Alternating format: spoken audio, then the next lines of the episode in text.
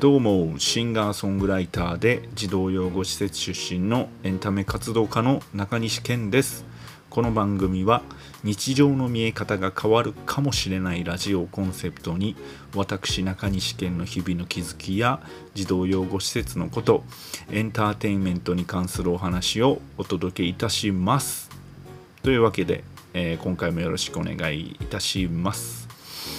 えー、この前ですね45歳ぐらいの人とね、えー、話している中でですね昔のライブのチケットの買い方みたいな話になってたんですよ。で僕がこう音楽を活動を始めさせていただいた時っていうのはもうすでに SNS ネットもありましたし、うん、だから知り合いの人がライブをする時はもうネットの情報載ってるんで、まあ、SNS とかの情報を見てあライブどこどこでライブするんやって言ってまあ、えー、チケットを買っていくという方法があったんですけども昔ってネットとかなかったじゃないですか。その時ってどないしてたんかなと思ってねいろいろ話をしてたんですよ。でまず知り合いの人がライブするってなったらもう人伝いでしかないと。だから友達がライブするね。って友達から直接話聞くとか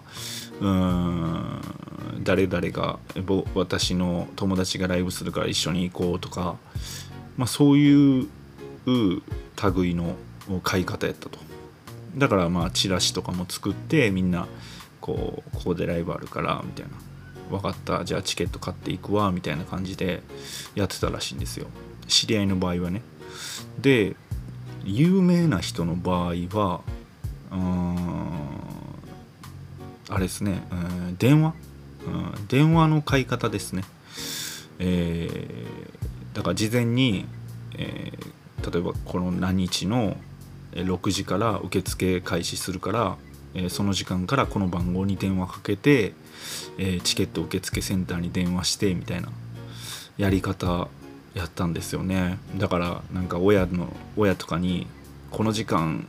俺家おらへんから、えー、携帯電話とかもないからね。家おらへんからちょっと電話しといてって言って家電から。でチケット買っといてみたいな感じやったらしいんですよね。まあ多分うんファンクラブとかに入って、えー、事前になんかこうチケット予約開始の時間日時みたいなね、えー、知らされてるんでしょうね。だからこういう買い方やったと。ああ今の時代すごい便利な時代やなと思いましたね。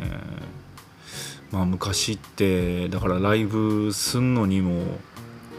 なんかハードルがやっぱ高かったんでしょうね。ライブする側も多分ハードルが高かったんやと思います。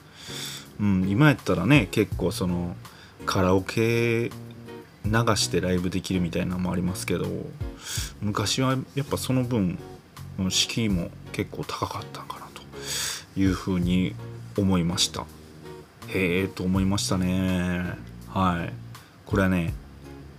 12へいきましょうか12兵いきますわ。はい。というわけでございまして、まあまあ、このライブハウスの話になってたんで、この流れでですね、今日のテーマはライブハウス話でいこうかなというふうに思います。そうですね、ライブハウスの、じゃあ、飲み物に焦点当ててお話ししましょうか。うん。まあ、ライブハウスの飲み物そうですねうんまあ基本うん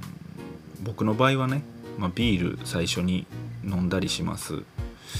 うん。まあ大体ライブハウスの飲み物っていろいろあるんですよね。でまあ大体400円から600円とかかな。あまあ日本酒もありますし日本酒あるとこだったりウイスキーあるとこもありますし、えーまあ、カシスオレンジとか、うんまあ、居酒屋と一緒かな、うん、でたまにその店特有のなんかちょっといいお酒みたいな置いてたりするんですけどもこれもね結構その僕はねいろんな人のこう頼むもんを見ちゃうというかこういう人はどういうもん頼むもんやろうとかまあちょっとだけそのちっちゃいライブバーみたいなとこで、えー、お手伝いさせていただいた時もあったのでうんこういう人はどういうもん頼むんやろうなとかね、結構見てたんですよ。でうんやっぱりイベントによってその出るお酒の量が違うというかね。なんか例えば大学生のイベント。のもの大学生のイベントとかやったらやっぱみんな飲むから。お酒覚えたてででみんなベロベロに酔っ払っても酔っ払って頼むじゃないですか。だからビールがお酒めっちゃ出るっつって。うんうんうんまあこれはあの知り合いの人のね、えー、ライブハウスの、うん、働いてる人からの情報なんですけどあとどこかで聞いたんですけどあのアイドルのお客さんはカシスオレンジ頼みがちっていう。嘘かほんまかわからない話をねなんか聞いたことあるんですよ。まあでもこれもあの分からなくもないんですよね、まあ、お酒あんまり飲めないけど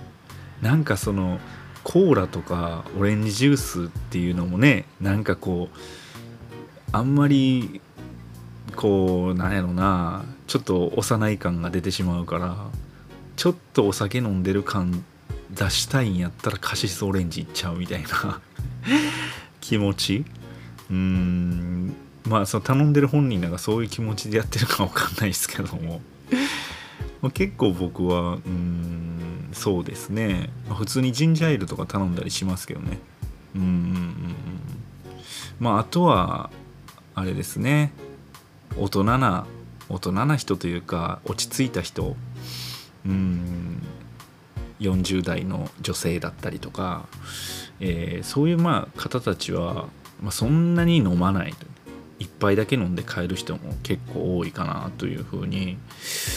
思いますね。うんまあ、このお酒話で言うと何でしょう僕ねなんかその人お決まりのお酒みたいな感じに憧れた時期がありましてですね。一時期こうウーロンハイばっかり頼んでたっていう時期ありましたね。なんかねそのよくねあのまあ、コンビニでもこの人お決まりのタバコみたいなのあるじゃないですか。そんな感じでライブハウスでもこの人来たらいつもこれ頼むみたいな感じにちょっと憧れた時期があったんですよ。まあしかもそのウーロンハイってね結構飲みやすいんですよね。ウーロン茶とチューハイを混ぜた、えー、ものなんですけども、まあ、結構飲みやすい、うん、あんまりそのビールが苦手じゃないんですけどそんなガバガバ飲める方じゃないんですよね僕。でやっぱライブハウスによったらビールとは言ってるんですけどこう実際発泡酒出してるとこもあったりするんですよね。なんか発泡酒って僕のイメージこう悪酔いするイメージがあるのであんまりねそのビールばっかり飲むことしないんですよ。だから中間取って飲みやすいウーロンハイ行こうかみたいな感じで言ってたんですよ。うん。まあみんなこうそれぞれ好きな頼み方があっていいのかなとも思いますしうん。まああとはそのお客さんの量によってね結構飲める時と飲めない時があるんですよね。というのもお客さんね多いってやっぱりアーティストからしたらすごいいいことではあるんですけども、えー、お客さんで行くとねそんなに飲めないっていうの。うんやっぱ動くのしんどいとかね。動いて自分のいたとこにまた空いてるとは限らないじゃないですか。また別の人がいたらえー、ああってなるしなんかね、うん、座るスペースも少なかったらそれだけ席離れるリスクが高いというかね、うん、だから、うん、意外とそのお客さんが多いアーティストのとこ行くともう一杯飲んで終わりみたいなビール1本で終わりみたいなことね僕も結構多かったりするんですよ。あとねあのライブを見てる時にあのまあ前のなんか待ち合わせの時に目線どこに合わすみたいな話と似てるかもしれないですけどもちょっとねあの手持ち無沙汰に、ね、なる時があるんですよ。ライブ見てる時になんか手をどこに置いとくかみたいな感じにちょっとね考える時があるんですよ。まあみんな大体こうポケットに手入れたりとか腕組んだりとかしてる人もいますけどで僕基本タバコも吸わないじゃないですか。うんだからこう休憩したい時とかもなんかこのうん手持ち無沙汰なんですよね。あのブランブランしとくの変やしな。だからその飲み物いっぱいでめっちゃ粘るっていうね。特にお客さん多いライブやとそんな動けないじゃないですか。で次の飲み物欲しいなと思っても動けないと。ででもこうライブ見てる間はなんか手をブランブランさせときたくないというか手の置き場所に悩みたくないみたいな感じなって結局何か持っときたいみたいな感じになっていっぱいですごい粘るっていう。こういう人結構いてるんちゃうかなって思いますね。はい。というわけでございましてね。まあみんなそれぞれまあいろんな頼み方があるんやなというふうに感じます。はい。というわけでございましてですね。今回はですねこのライブハウス話で、えー、一貫してお話しさせていただきました。えー、またこのポッドキャストチャンネル登録よろしくお願いいたします、えー、また僕の歌聴きたいと思っていただけたらホームページアクセスしてみてください。というわけで今日も一日お疲れ様です。ここまでのお相手は中西健でした。